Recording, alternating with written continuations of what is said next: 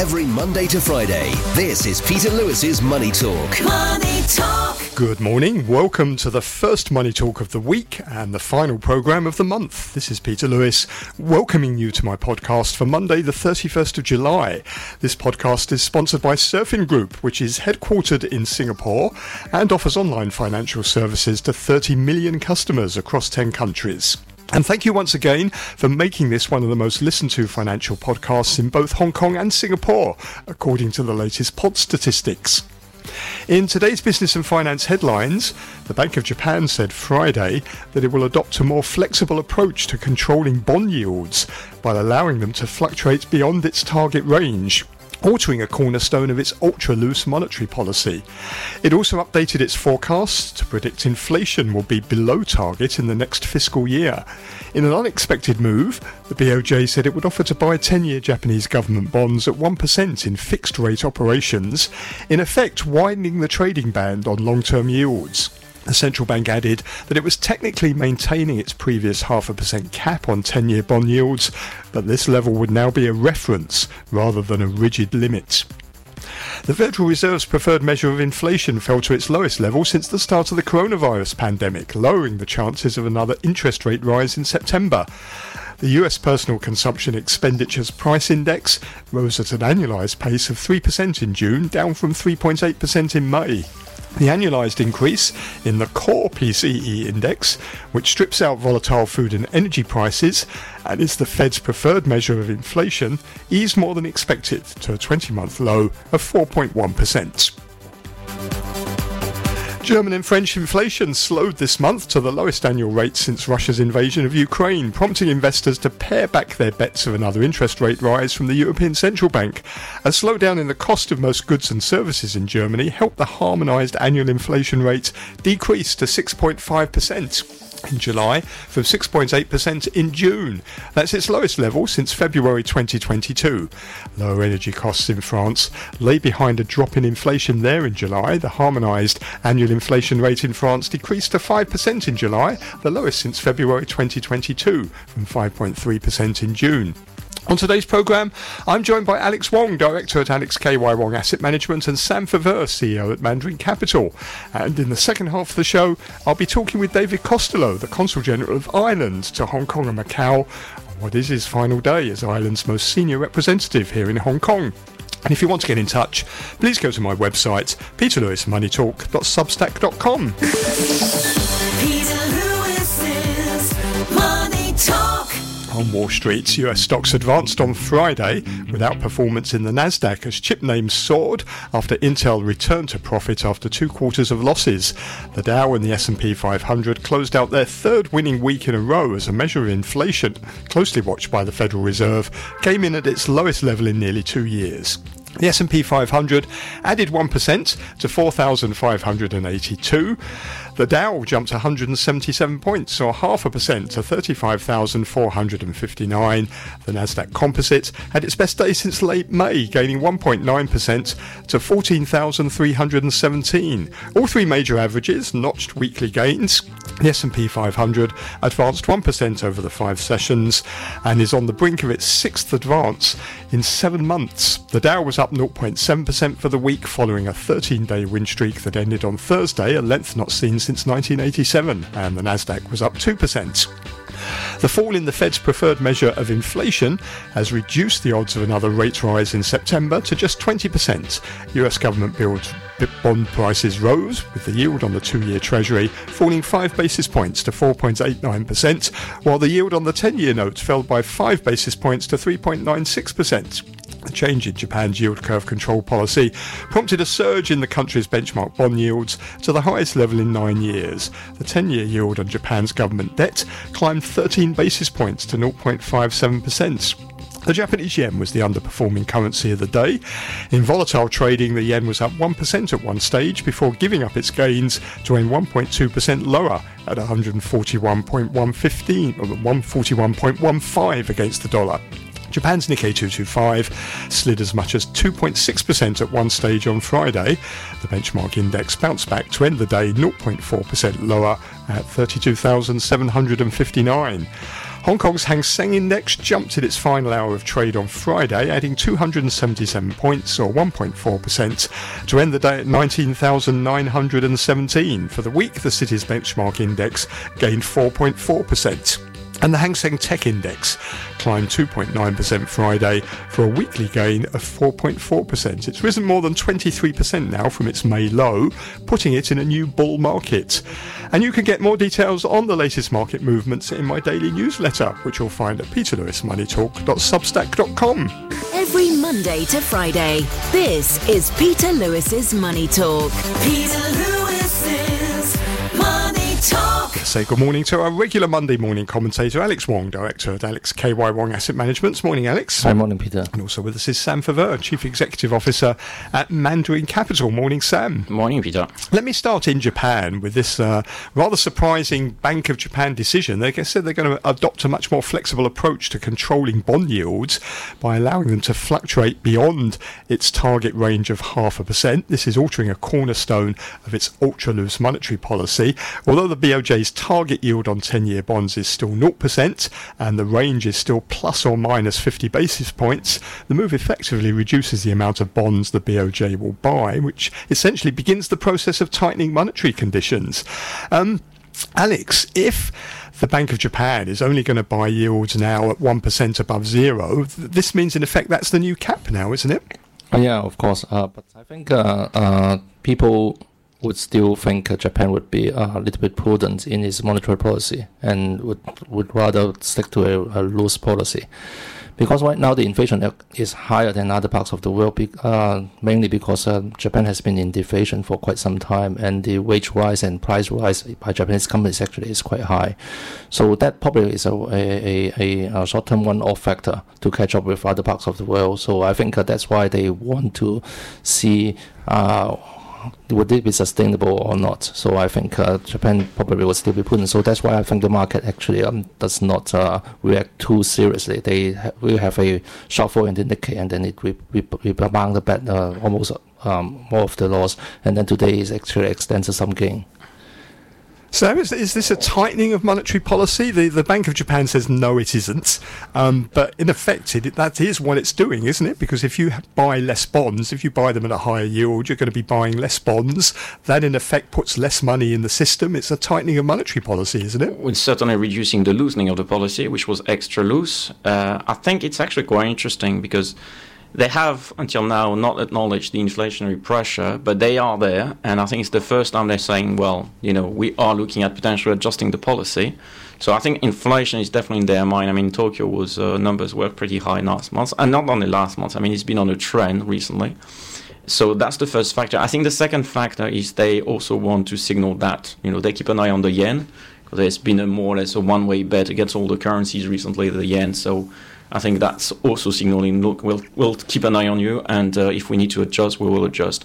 But I think that's, you know, I don't think it's insignificant. I think they are on the verge potentially adjusting their policy for more medium term. It has some significant implications, though, doesn't it, for global markets? Because, first of all, Japan's got a huge bond market of its own. The BOJ owns about 55% of that. So in some ways, it's going to suffer huge losses, isn't it, on its bond portfolio? And then, of course, it's also a big investor in overseas government bonds in the US, in the Eurozone. Well, it's a massive currency for everyone, so yeah, definitely that's the problem, potentially having to monetize the currency if really this goes too far. And yeah, that will create some adjustment to the worldwide flows and you know, the typical carry trades, which might get readjusted. So that has a potential big implication, not only in the bond markets, but also on the equity market. Mm.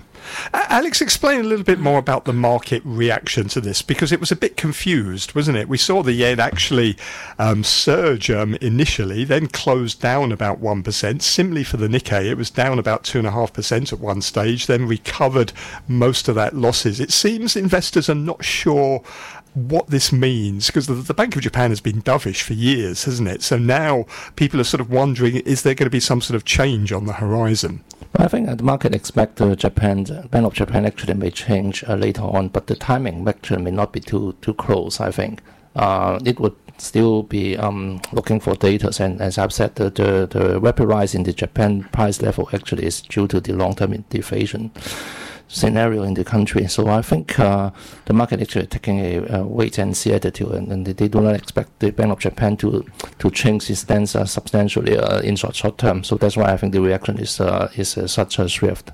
So do JGB yields now move up to 1%, if that's the new sort of limit, or it's a target, isn't it? Do the markets now go and test the Bank of Japan's resolve, and it gets up to 1% pretty quickly? I think that they would not, but the risk is we have unexpectedly soft U.S. Treasury market as well. So I think the overall the interest rate environment in the world is not too supportive right now. So this is a risk to monitor, I think.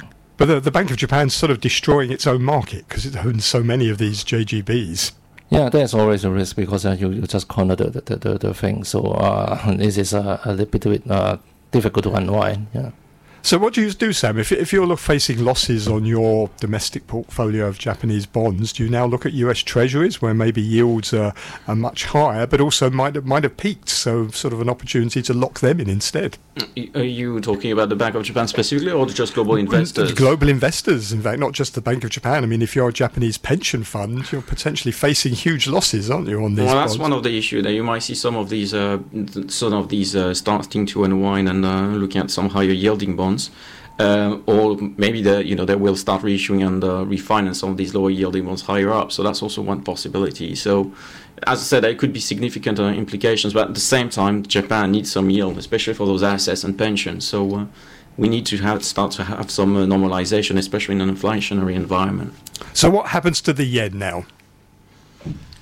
I think, it's still going to be under pressure because this is just a signal. We haven't really seen an adjustment. I mean, we have seen such a big tightening across all the other countries, so the interest rate differential is massive for all the other currencies. So the natural carry is still very, very, very negative for holding yen. So I think what's happening is there is going to be still pressure on the yen, but it's going to be a lot more control now, and I think the Bank of Japan is still potentially looking to adjust its policy and depending on what's going on, because I think 150 is definitely a very, very psychological level for the yen. What do you think, Alex? What's the outlook for the yen now? I think it will remain weak versus other currencies, but for it versus the US dollar, probably it would just consolidate around the current level. I think it would still be a little rickish because of the interest differential, but I think the uptrend in the dollar probably may not extend too much. So has inflation returned to Japan? What do you think? I mean, the Bank of Japan is sort of trying to deny it, isn't it? But they have had to revise up their forecasts, although they still say for next year it's going to be below 2%, but we've got inflation in Japan now higher than in the US. Well, I think the point is the price rise by Japanese company and wage rise actually is quite huge because they have been they take the opportunity to raise the price by more than 10% by many companies. So that probably is a one-off. So I think we need to monitor the situation next year. What do you think, Sam? Is inflation coming back in Japan? I mean, traveling there regularly for the last 6 months, I think it's pretty clear that inflation is back in some sectors. I mean, obviously, food has been going up. It's pretty obvious. I mean, one of the sectors which has been extremely well-performing in terms of assets is actually real estate, which has been a very, very bad sector for the last 20 years. Well, let's say it's 15 years. But it has certainly skyrocketed now in Japan. To me, the inflation is definitely coming back to Japan. So at some point, they will have to adjust. But, they've been in this very, very low inflation environment for a very long time. So they might be slow or even too slow, actually, to react. So in that case, then, if inflation is back, as you're saying, and as you're experiencing when you go there, the Bank of Japan's going to have to revise even further its inflation forecasts, and it's going to have to raise rates, isn't it, out of negative territory? At some point, that's what's going to happen. I mean, that's what you call normalization, and that's what they've been looking for 20 years. So hopefully that's good news for Japan. But they don't seem to want to do it. Governor Ueda seems very reluctant to go down that path. Well, because they had some experience previously that, they had some sparks of inflation and they went back into deflation. But I still think, the environment this time is also slightly different because of the whole geographical positions and the whole rebalancing within the region. Before you had China and the huge growth of China, which was highly deflationary for the rest of the world. Now we're in a different situation where China has, reached a certain level of development. And you have rebalancing also of the industries back into Japan, Southeast Asia. So I think overall, the whole flow is very different than it was 10 or 15 years ago. Mm. Well, Alex, if the Bank of Japan is wrong and inflation is back, this isn't just transitory; it is sustained inflation. Are the markets prepared for that? Because it means the Bank of Japan's going to have to start raising rates, doesn't it? Of course, the market is not prepared. The yen is still around 140, so I think there could be a substantial unwinding if we perceive that the Bank of Japan would be tightening seriously. Right, okay, so that's something, a risk we've got to watch out for in the remaining months of this year. All right, let's turn our attention to the US. The Federal Reserve's preferred measure of inflation fell to its lowest level since the start of the coronavirus pandemic. The US Personal Consumption Expenditures Price Index rose at an annualized pace of 3% in June. That's down from 3.8% in May. It's the index's lowest level since March 2021. On a monthly basis, the PCE price index rose 0.2% in June, following a 0.1% month-on-month rise in May. That was in line with market expectations. Now, the core PCE index, which strips out volatile food and energy prices, and that is the Fed's preferred measure of inflation, that eased more than expected to a 20-month low of 4.1%. Economists had been expecting a reading of 4.2%. What do you think, Alex and Sam? Is the Fed now on top of inflation? Are there now clear signs that the trend is downwards and the Fed has gained control of inflation? Yes, I think in one word, yes, they have done the job and expectations are slowing. Now they are in a position they can adjust one way or the other. So it doesn't mean they're going to loosen the policy because the labour market is still very, very healthy, so they don't have to adjust too much. But I think we're close to the equilibrium for the Fed in terms of actions. So what does that mean then if we've got this a drop? Jerome Powell, one of the things that was noticeable last week, said he still thinks it's going to take until 2025, though, to get back to the 2% inflation target. That was probably the standout, wasn't it, from his press conference. What does that mean for interest rates? I think interest rate will stay here for quite some time. And if you look at the bond market, actually long-term bond actually have been quite weak in the U.S. Recently. So I think people expect the interest rate to stay at current level for quite some time. Mm. What do you think, Sam? No, I agree. I think they've done the job, so they don't really have to act. They know that the trend is down, so they've got the expectation by 2025. I don't think they want to trigger a hard landing either, so... for lots of reasons, so I think that's the interest rate is probably going to stabilise around here. Do you think they have achieved the soft landing, this famous soft landing that they've been talking about? I mean, Jerome Powell said his economists are now not forecasting a recession this year. I think the economy will slow anyway, but that probably is still a soft landing scenario. If you look at the asset market, I think it probably would still be strong. So I think that it also helped because of the positive wealth factor. Mm. So I think it would propel a soft landing scenario because the wage market, the job market actually is quite healthy. And that's the thing, isn't it? I mean, this is odd, the way this is panning out, because normally you get a slowdown in the economy, there are layoffs, people stop spending, that's what causes the recession, and inflation comes down. This time inflation is coming down, but companies are not laying off workers, are they? They seem to be deciding, look, what we want to do is we're going to hang on to workers, we'll cut costs elsewhere. This is not like what happened in 2020 or in 2007, 2009 in the last recession after the financial crisis. I think they do have a layoff in the financial sectors and also in the tech sectors earlier. But the rise of AI actually brings back jobs. So I think this is somewhat odd actually, but that's because of AI development. So we are seeing the change in the nature of the jobs. I mean, this is important, Sam, isn't it? If firms are going to hang on to their workers, then they're still going to get their paychecks, they're still going to be spending. This is the thing that presumably is the reason why the economy is not slipping into recession, as a lot of people were forecasting at the beginning of the year. Well, I think that's one of the reasons. Obviously, the labour market has been very tight, and profits are still reasonably healthy. So you can understand why at the low level, the companies are very reluctant just to get rid of their workers. And I think I agree with Alex. The AI factor in terms of wealth effect has created a, actually a, a very lucky environment for the Fed, because if you hadn't had this new technology paradigm, you probably would have a much harder landing.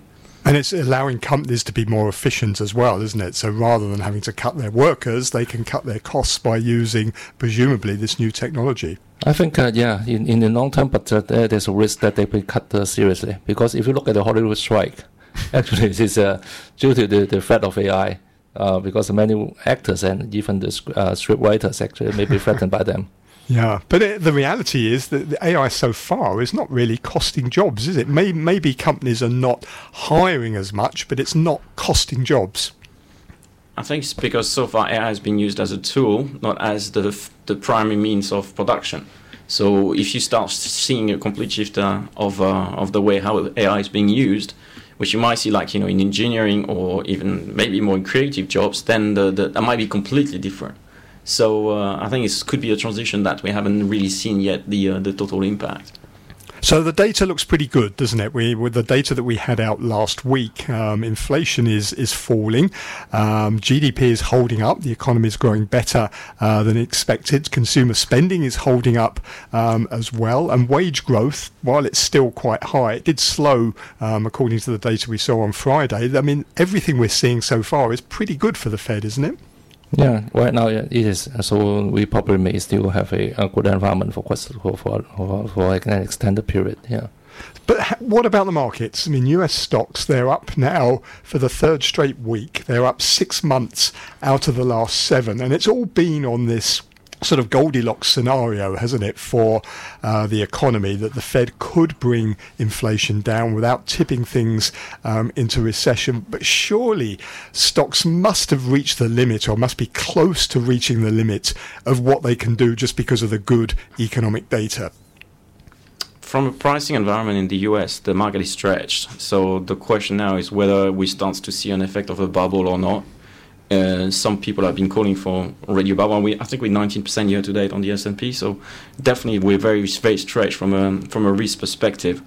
Now the question, if we have decent momentum, I know we're in the summer months, so it's always very difficult to actually predict for what's going to happen. But the momentum has been there. So, but yes, from a valuation perspective, the market is definitely stretched, and the risk gauges around the market are very low. Volatility is extremely low. Price of options is very low. So by any means, it's an environment where you should be cautious. You can hedge very cheaply at the moment, can't you? Very cheaply. It's been cheap for the cheapest for the last 20 years or something. So. Yeah, of course, I concur. Right now, it is a little bit extended. So there's always a risk of correction in the short term. So I think it is a little bit risky. But the momentum is still there. So and probably I think the traditional stocks probably may pick up a little bit because of the soft landing scenario. So I think we probably may see some stocks to still outperform the market. But has this FOMO, fear of missing out, has that abated now? Because a lot of the funds that were missing out have got back in now, isn't it? And surely, most funds have caught up now with their weightings. I think in the US probably not. I think in the US actually this factor already has played a part. And if you join in the party right now, probably too late already for those mega techs. So I think this factor may not play out in the US. So if we're going to need a new driver now, if it can't just be the good economic data, because that's pretty well priced in, what could the next driver be that's going to take the market on another leg up and maybe back to new all-time highs? I think it's very difficult to predict, because I think we are due for a correction. So the new drivers will probably emerge after that. So I think obviously AI is definitely one of the big key factors to watch for the future, because as I said, we're at the very beginning. So what will be the impact? The rest will be depending on how the economic situation completely emerges from this tightening cycle. So at this stage, I think it's very, very early way too early to say, well, what would be the next factor? What do you think, Alex? What's any predictions as to what could be the next driver for the markets in the US equities? I think it's relatively good pick. I think probably we need something to boost up the traditional stocks, because I think the mega techs probably have already played their part. So we need something to drive up the expectations for for the traditional sector. So I think eventually probably people would perceive every company would become an AI company. So that probably would be the way to boost up the traditional sectors. Yeah, put AI into your company name and I think they probably would recruit more people in the AI areas, and then probably people would recognize that they have more efficient operation because of AI. Say probably we would have some more efficient, some more jobs in the AI in banking sectors, and those huge banks will benefit more and eliminate those small banks. So I think that is kind of a long-term factor. What about the bond market? So at the beginning of the year, people were saying this was going to be the year for bonds because the economy was going to go into recession, although the 10-year yield, it's still about the same level as it was at the beginning of the year. So you could potentially lock in 4% yield for very little risk. Is the time coming now for treasuries? I think we are not going to see a massive run in treasuries. In terms of tightening or in terms of yield curve, I don't think there is going to be much to be expected. So, I mean, the yields are attractive, but as you know, versus what the equity has been doing, interestingly, it's been very poor performance. And Alex was mentioning traditional stocks. It's been very rare, I think, in history that you had such a tightening, such a big performance of tech versus value. Interesting times. Well, let's turn our attention to the local markets. Hang Seng, it jumped 1.4% Friday. For the week, the city's benchmark gained 4.4%, and for July, it's up 5.3% with 1 day left of trading. Although it is just up 0.7% for 2023. Alex, you came onto the show last Monday, and you said you thought that we were going to see a rebound in local stocks, and that people will be encouraged by some of the things the Politburo and Beijing has been saying about supporting private companies. It looks like a very prescient comment, because it looks like things have turned around based upon the last week. Yeah, I think this is because of the valuation in the megatechs in Hong Kong actually is so low, and the momentum is there, and then people are just taking the lead from the mainland investors right now. So I think that the mainland investors actually become a dominant force in Hong Kong, and every people actually is taking the lead from them. So in the meantime, I think there's no way to short the market here. But if you want to buy Hong Kong, I think just buy the private enterprises. Don't go to the SOE, because SOE have already paid their part. So, and people, I think, recognize. I think the change in perception is that the authority recognize that it cannot depend on the old economy, and also it cannot depend on the SOEs to boost up the economy.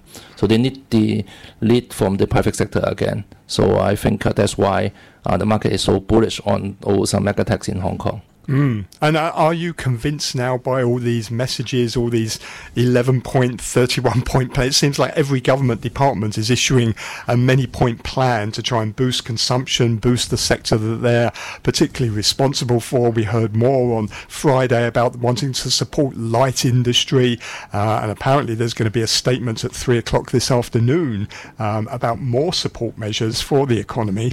I think my conviction is not that important. I think the FOMO factor is more important in Hong Kong right now. Right. So I think people probably would still chasing taking the lead from the mainland investors. So if one day we see the retreat from them, then probably we will have a correction. But in the meantime, it is very likely we see the extension, because the risk, the valuation is so low and the momentum is so strong, and we are just at 20,000 level, and it looks like a bull market to me already. So if we imagine we can extend to 2122 very easily, because we have been lagging behind for so long. Mm-hmm. Sam, are you sort of seeing signs now that maybe things have stabilised after a pretty tough first 6 months of the year? Maybe in July, the figures do look better, don't they? I mean, yeah, but I agree with Alex. It's very much a momentum market. Now, obviously, the Chinese government is coming all the way just to reassure on the supply side and the demand side. Now, the question mark whether they are credible after all these years, and what happened for the last 5 years. So I think momentum is there, but at some point, if you really want to see sustainability in this bull market, we will have to see the systemic changes, and they will have to move from the talk to the action. So we need to see how they're going to really implement those plans, and if the damage hasn't been too big into these big private companies, because you know there's been a lot of adjustments, a lot of changes. Whether the the creativity and the actual whether they can take back the lead in terms of economic growth, in terms of innovation, I think at this stage is questionable. Are you optimistic that the government now is going to follow this up with action? I mean, so far it's been statements of intent, really, hasn't it? But are you optimistic? I think that they would put some actions, and I think probably. The most important part is that they could convince the mega tech executives and owners. That I think is more important than convincing the investment world. But I think the investors actually are just taking the lead from the price action in the equities. They probably think insiders have more information than us. So that is why the market is this looks like very momentum driven, because I think the key change probably may not be explained to the public. I think. I mean, what seems to be coming out of what the Politburo said last week is that we're not going to see strong monetary and fiscal stimulus. Instead, they'll provide some support for the housing sector. They'll try and deal with the local debt risks in these governments, local government financing vehicles. But we're not going to see a massive stimulus, are we? Yeah, I think they probably learned a lesson 10 years ago. So those kind of stimulus actually will not be too helpful. The key is to hand out the key to those companies like Tencent and Alibaba, I think, because they think I think the market perceived they would be more creative, they have more know-how than China Telecoms, China Mobile, I think, to lead the way. So I think if the market perceives those companies get back the power, then the market will go up. Alex, Sam, so final word to you then. I mean, we're not going to see a big stimulus, are we? But do you think investors are prepared for that?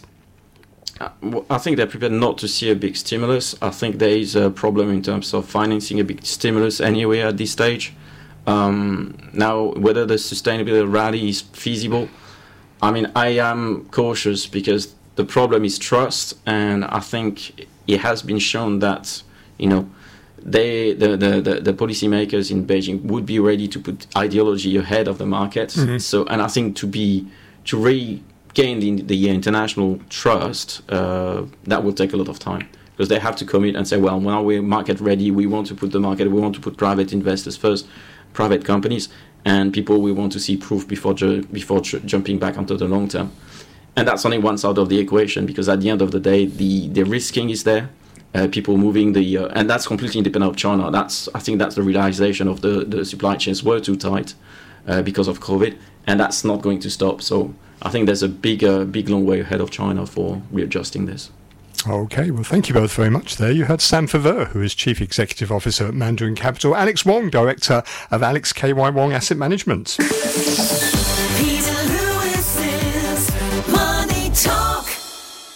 I'm pleased to welcome to the studio David Costello, who is the Consul General of Ireland to Hong Kong and Macau. And this is the final time I can say that because today is David's final day in the office and he will be leaving Hong Kong in a couple of weeks. Welcome, David. Hi, Peter. It's great to be here with you. Thank you. Before we get on to your time in Hong Kong, which we'll talk about in a moment, I wanted to ask you about Ireland in general, because I was interested in a report published by the International Institute for Management Development, which showed that Ireland has climbed 5 places in the most competitive economy ranking. That's according to the 2023 World Competitiveness Ranking. Ireland rose from 7th in last year's survey to 2nd this year, and of the 64 global economies ranked, Ireland is just between Denmark, which is in first place, and Switzerland, which is in third place. How has Ireland managed to do that?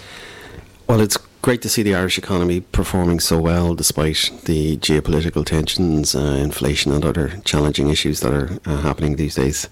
And The reality is, I mean, these rankings are based on four criteria, and the area of business efficiency and support for businesses in the economy. These are kind of key areas in which Ireland really excels. If you look at of the four rankings, we're ranked first in government efficiency, third in the two others, and the infrastructure is the one where we're lagging slightly, where we're ranked 19 in the world. But nonetheless, when you kind of aggregate them together, the Irish economy is performing very, very strongly, and it kind of sums up our place in Europe really as an agile, because we're on the fringes of Europe. We need to be agile and responsive to business needs. We are one of the highest centres, if not the highest centre for global FDI in the world, and that's because of the business climate that we've created and the government have created. I mean, Ireland has a population of just over 5 million people, a GDP of about $530 billion, which is about 0.25% of the world's economy, but yet Ireland seems to manage to consistently punch above its weight in economic terms. In fact, I remember not that long ago, this year, we had a Eurozone GDP figure, which was mainly boosted entirely because of Ireland. So how do you manage to do this, to sort of overachieve, if you like, better than what maybe the size of the economy suggests you should be doing? Well, we have consistently said, I suppose the Industrial Revolution bypassed Ireland. We were the poorest country in Europe when we joined the EU 50 years ago this year. And we got in, and in 1973 when we joined, our average income was half the European average. And our policy really from the 1960s onwards was not to attract high kind of industry kind of focus, but to focus on foreign direct investment. And that has, and the key kind of areas that we built up were education. We adopted free education in the 1960s, and that's created a huge value around education in Ireland, a value that's still very strong here in Hong Kong as well. And from that, we've now moved on to providing free third-level education places for Irish graduates and European graduates from high school, and really that focus on education has been critical. People look at Ireland and they say, we've got a low corporate tax rate, but it's not low. Even by European standards, it's 12.5%, which is not the lowest in Europe. We're going to move to the global standard of 15% over the coming years, but it's not just corporate tax that brings companies to Ireland. That's a bit of a misnomer, isn't it? Because people keep saying, it's because you're a low tax centre, that's why you get all these multinational companies coming to Ireland, but it must be more than just tax. Absolutely, and 5 years ago, tomorrow 5 years ago was my first day in Hong Kong, and when I arrived, you were the first interview I did a couple of weeks after I arrived, Peter, and the message then is still the message now. We're the largest English-speaking country in the European Union. We have a common law system like Hong Kong. We are a place that's easy for business to do business, and the government is very supportive of business. But because of our education values, we are now producing per capita the highest number of third-level graduates at PhD level as well. Our universities are focused on industry needs. And particularly with PhD students in a variety of sectors, pharma, food, science, and a number of sectors that's relevant to Ireland, particularly IT, fintech. The companies are working with the graduates to ensure that the product coming out of third level is then adaptable and can be moved into industry. So this kind of combination of the language, the ease of doing business, the high skills and talent, and the talent is really interesting because it's not an insular talent anymore. The Ireland I grew up in the 1980s was quite one-dimensional, but now Ireland is a really multicultural society. 1 in 6 people in the last census, 1 in 6 people were not born on the island of Ireland. Really? Okay. And so you're ending up with a multi-diverse, talented, inclusive society. We're the first place in the world to legalise same-sex marriage by popular referendum, and so we've become a model in terms of how society has changed from a very insular, conservative, inward-looking society in the 70s and 80s to becoming one of the most outward and inclusive societies now. And that transformation in terms of its social model means that we have a broader view of what talent in the workplace is. Mm-hmm. You know, it means we're a creative country as well. And so all of these factors are key in how we've transformed our society over the last 30 years. And I suppose that transformation, it doesn't need to be said, it couldn't have been done without being part of the EU. Oh, absolutely. You know, so this year we celebrated 100 years of Irish statehood, where we took our place amongst the nations of the world in 1923.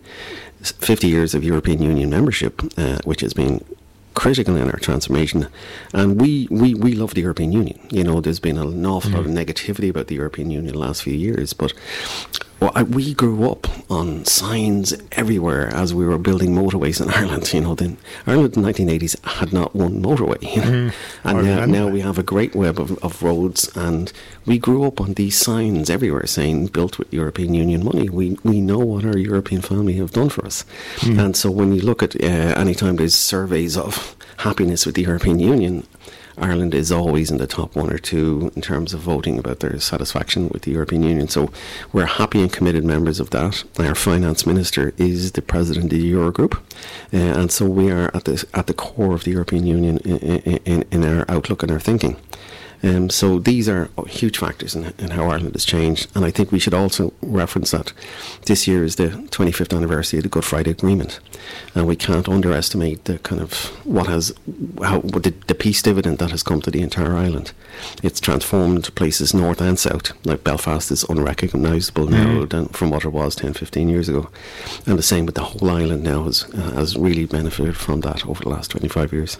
Now, I know one of the sets of companies that you've been attracting is financial services firms to come to Dublin, and post-Brexit, you know, Dublin's sort of competing with places like Paris, Amsterdam, Frankfurt to be one of the main European sort of financial hubs. And I remember when we last spoke at the end of last year, we talked about Ireland's strategy for developing the financial services sector over the next sort of 3 or 4 years or so.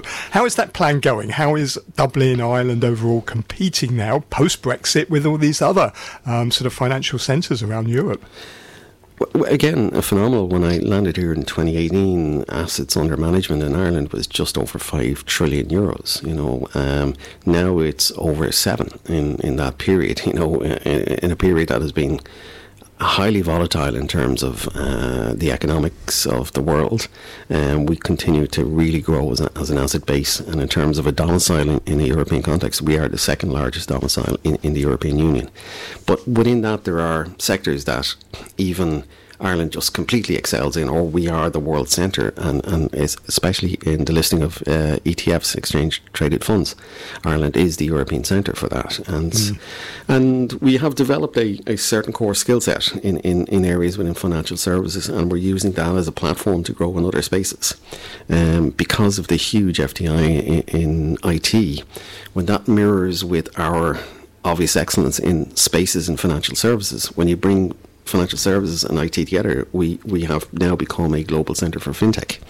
And so what started out in the 70s, 80s, 90s as just FDI projects in big sectors, the talent that has grown up around that, the entrepreneurial spirit that has come into Ireland as a result of the different type of talent structures that are there, the creativity from the inclusivity that we have in society has meant that our creativeness in terms of forging new sectors in spaces like fintech, insurtech, regtech, means Ireland is now becoming a world centre in some of these spaces. And that's one area that we're focused on. We're focused particularly in Ireland on, because we're an island, we don't want everything growing in Dublin. We don't talk about, the world, the rankings of the global financial centres keep talking about cities. Mm. We don't talk about that. We talk about Ireland as a centre for financial services. So we don't want to focus entirely on Dublin. And as a result, something like 40% of jobs in this space in Ireland are outside of Dublin, and it's a real deregulated sector, dispersed sector within Ireland, not deregulated. It's well regulated, but very dispersed sector. And are some of these companies that are coming to Ireland, are they considering maybe having a secondary listing in Dublin, which would of course help boost the Irish domestic markets? Listings is a challenge. I mean, we are the European Centre for listing of ETFs. But the Dublin Exchange is no longer a Dublin Exchange. It's part of the Euronext family, which makes it a very stronger base. And so there's, again, dispersed view across Europe on the way listings happen. You know, we're European Union, it's a single market. You know, you mentioned post-Brexit, there was a consolidation in different sectors where businesses moved out of London and some businesses moved into London, and many came to Ireland in certain sectors, you know, so we attracted a sizable number of companies into Ireland. But listing is not our major forte, except in spaces like listing of government debt, listing of ETFs, and I think particularly in sustainable finance, we're now becoming the green bond centre of Europe. You know, so there are certain areas where we have strengths. Now look, you've been Irish Consul General to Hong Kong and Macau since August 2018. Tomorrow, isn't it? 5 years ago to tomorrow, you mentioned, and representing Ireland extraordinarily well during the time that you've been here. How did you get into the diplomatic service? What was it that attracted you to doing this job? I often describe myself as an accidental diplomat, which is not great in an Irish context, because a former diplomat wrote a book called Accidental Diplomat, which was quite disparaging of colleagues in many ways. But really I am. I left school, high school, and was unemployed for a year and started work as a clerical officer in the civil service. And I spent the first 20 years of my career in general civil service work, working in our social protection department, working in our Irish language and culture department around the Gaeltachta.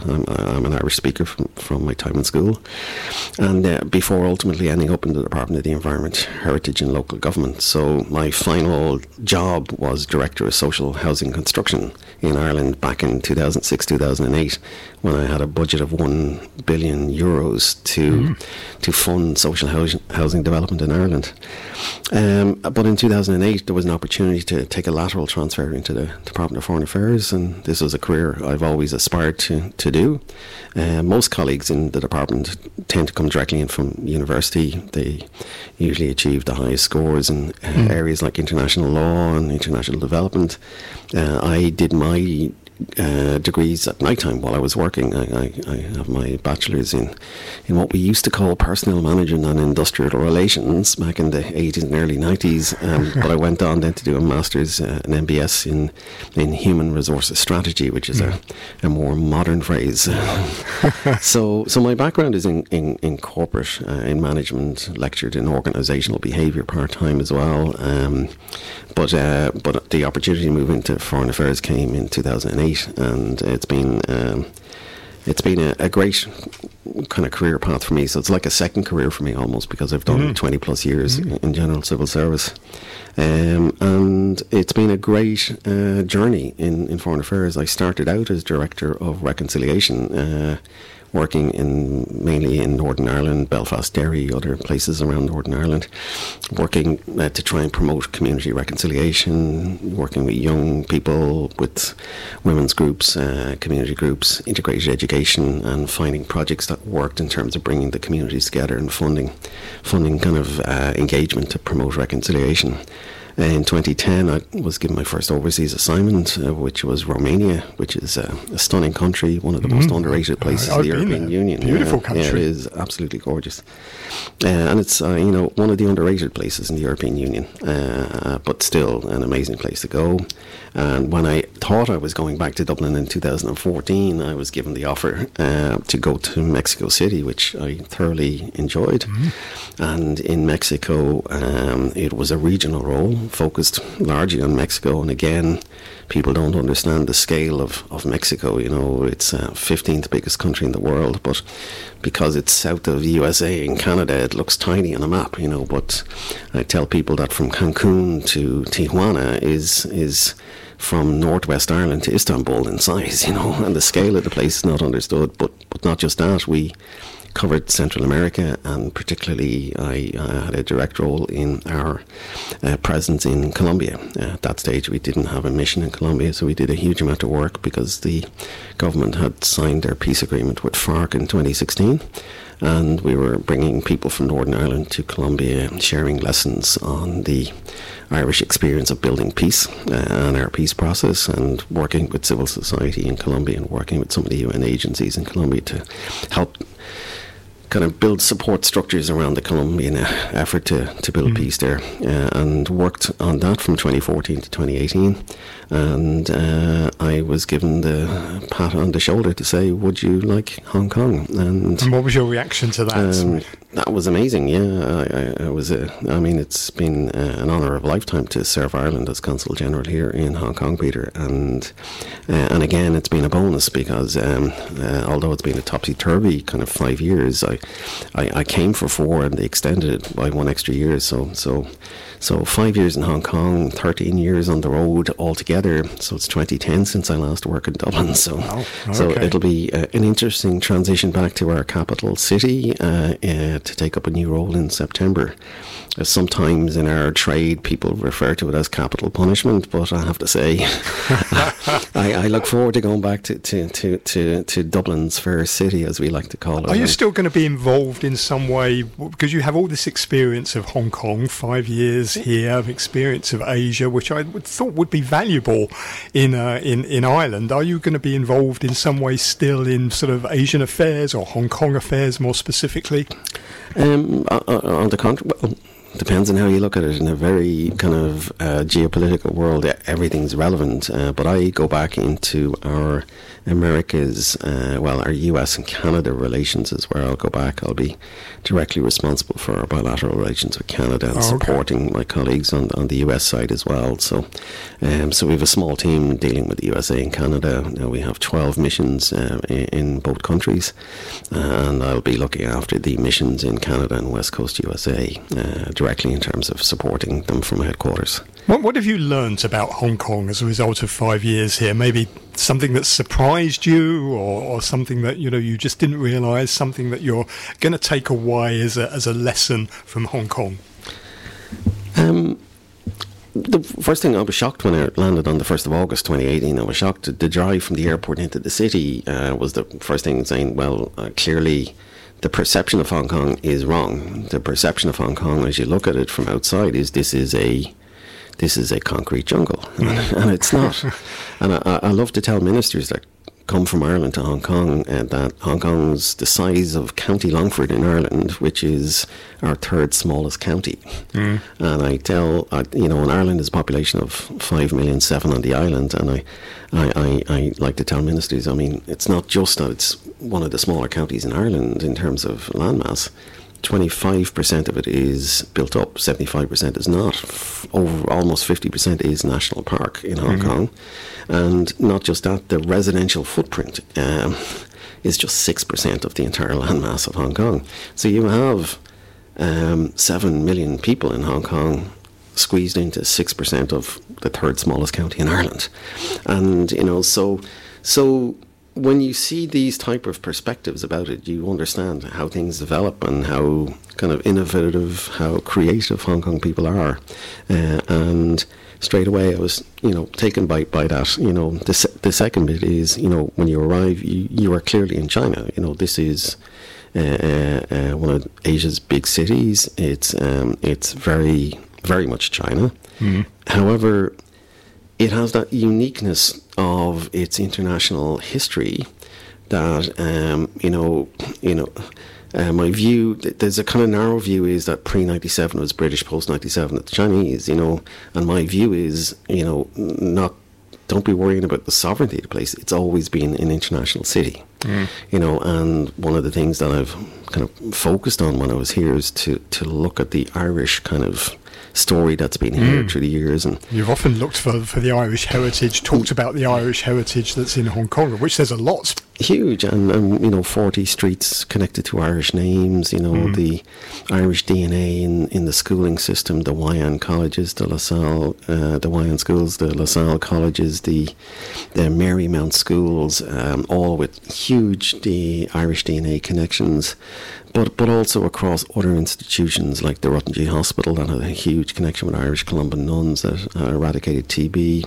And one of the great icons of Hong Kong is the Hong Kong Sevens, and tournament director for 30 years was a wonderful Belfast woman, Beth Coulter, who sadly passed away a few years ago.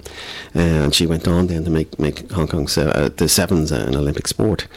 So when you start to pull through, this is just the Irish connection.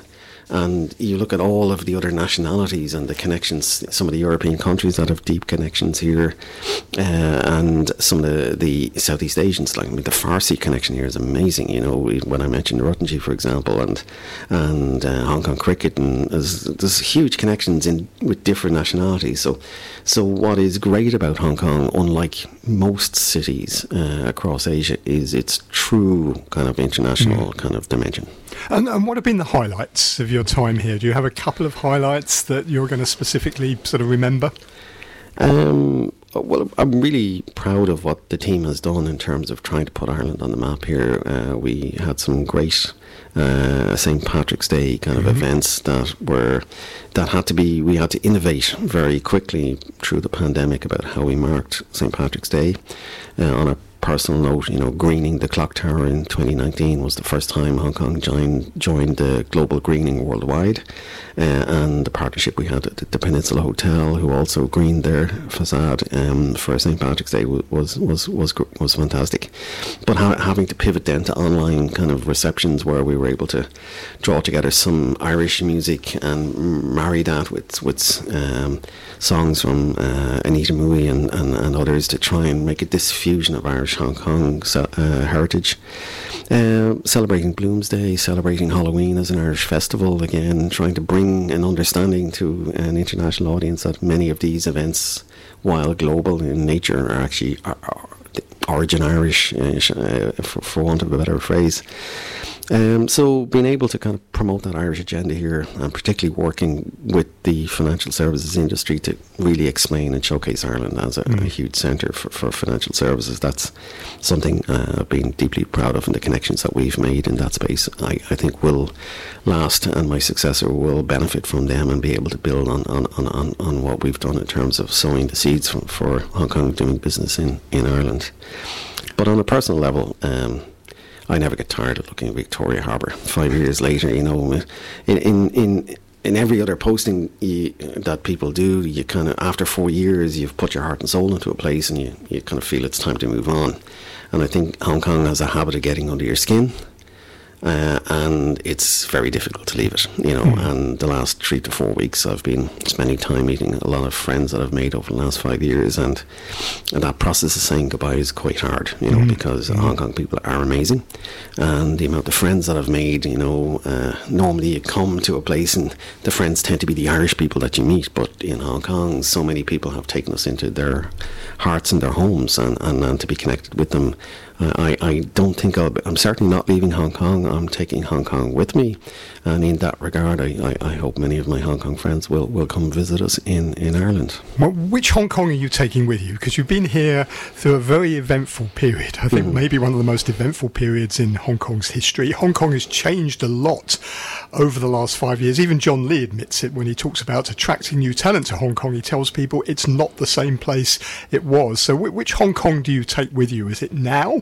as it is now, or is it maybe going back 4 or 5 years pre-protest Hong Kong and before all the changes that we saw here? Yeah, it's been a turbulent few years for Hong Kong. There's no question about that. But you know, I have come. My whole background has been about that kind of change that Hong Kong has seen. I was director for reconciliation in Ireland. I was working, particularly helping and working with civil society around their peace process in Colombia, working with civil society in Mexico to try and navigate some of the difficult human rights issues that were emerging there. So when 2019 happened, you know, again, I was working behind the scenes. I got into a very granular level at all spectrums of Hong Kong society. The sad thing about 2019 is, and we've seen it all around the world, is that when certain issues polarize society into camps, you know, In Ireland, we talk about orange and green. In Hong Kong, they talked about blue and yellow in 2019. When people polarize, that's where difficulties are. And the real societies, you know, we know that it's the fringes that are gaining politically, but it's the centre that really drives society. So I mean, I've made some great friends here across all spectrums of opinion, and I carry with me the hope that polarisation can ease, that there's space for people to move back in the middle. Are you seeing signs of that happening? Of reconciliation, of different groups maybe coming together? It'll be a slow process, you know. Society takes time to heal, you know, and there are certainly signs. People I talk to, you know, recognise that there are challenges, you know, that there are a lot of young people from 2019 that feel a bit disenfranchised or disconnected. Many of them, you know, they're the future of Hong Kong, you know, all spectrums. The future of Hong Kong is not just a bit of the society that agrees with the government. The future of Hong Kong is the entire society, and finding ways of engaging them. I talked to you about the success of Ireland has been about building. I remember you came in once. We talked about that, your experience of reconciliation in Northern Ireland, you know, and how that maybe could apply here. Yeah, and we've seen, you know, the government in Ireland and the UK as well have been really conscious that Brexit was one of these polarising factors in politics in Northern Ireland, and working to build that inclusivity and making sure that the hard-won kind of gains of peace were not kind of squandered. And so politicians were very, very clear in Ireland that, you know, what the legacy of the Good Friday Agreement has to kind of keep strong and progress in Ireland. And I think, you know, back to my point, Hong Kong is an international city, and this international city, you know, holding that voice as an international city in China, in Asia, is the success moving forward. You've been a big supporter of the media in the times that you've been here. You've been on my show many times over the years, but in general, you've been a big supporter of the media. You've also supported particularly Irish journalists, who some of whom have come under pressure over the past sort of few years. Are you a bit saddened about, you know, the sort of what you've seen, and, you know, about the lack of discussion maybe that we have on certain issues, where certain voices, certain opinions now are sort of shut out of society? Again, every society has to find its own level on that, and, you know, Ireland knows that a strong independent media is in a key part in how society develops. You know, the ability to the transformation we've had from an insular conservative society pre-1990 to this really open, inclusive society comes from public debate, and the medium in which you do that has to be the media, and that freedom of expression and freedom of media allows us to do that. And the challenge is to create that climate. But also we know in Ireland the destructive nature that violence brings to society as well, and the experience that we had in violence from the late 60s through to 1997 was just horrific, where 3,500 people lost their lives, you know. So that is not the way forward for society, and having free and open media is a key part of it. But also we're navigating an era where the internet is driving debate, and we see the way in which narratives can be framed, and we talk quite a lot of late. You know, the phrase fake news was not in existence 10 years ago, and we know how narratives that are not based in fact and truth really can be damaging. And so the one thing that media does, and the editorial standards of virtually all the major international outlets, and I've worked closely with various bureau chiefs and senior reporters here, you know, and the standards at which they adopt to ensure that what they're writing has a veracity about it is really important. And it's important that, you know, journalists have the ability to report the news and develop strong commentary, and not have people ranting on the internet about stuff that's not based in fact. And one important bit of this, for example, in recent years has been the debate around vaccines. the debate needed to be rooted in science, not rooted in fear. And so there's a real challenge about how do we make sure society can have these inclusive debates, how they can evolve and change, and at the core of that is a very, very strong, robust and independent media, and that's a value that Ireland really holds strongly. Our government struggles with criticism like every other government, but it values civil society and media to ensure that they are held to the highest standards of accountability. It's important to have that criticism to be able to self-reflect afterwards. Absolutely. Okay, well, David, look, you've been a fantastic representative of Ireland in Hong Kong over the last 5 years, and I know many other people have learned a lot more about Ireland as a result of you being here and your promotional efforts to tell us more about, you know, the country and about the economy, the financial services side of Ireland, and also all the cultural things as well. You've been a regular guest on my programme over the past 5 years, so thank you very much for that. I wish you every success and every happiness for the future. Well, I want to thank you, Peter, for your support over the 5 years. It was important that we get the message out about Ireland. You have always been generous with your time to allow us to do that. And I want to wish you well with this new version of the show and in podcast format. And it is a reflection of the idea 5 years ago that I would be on a podcast was inconceivable. And it's a reflection of how media has evolving and changing. And it's important that this space is occupied by serious journalists and researchers like yourself, and I wish you well with this programme. Thank you very much, David. That's David Costello, who is Consul General of Ireland to Hong Kong and Macau. Thank you very much for listening this morning. Don't forget to take a look at my website, peterlewis.substack.com. You'll find my daily newsletter there with a lot more information about things that are going on in Hong Kong and around Asia on the financial and business side. On tomorrow's programme, I'm joined by Asian fund management industry consultant Stuart Aldcroft, Michelle Lam, who's Greater China economist at Société Générale Corporate and Investment Banking, and our US economics correspondent, writer and broadcaster Barry Wood. See you tomorrow. Money Talk.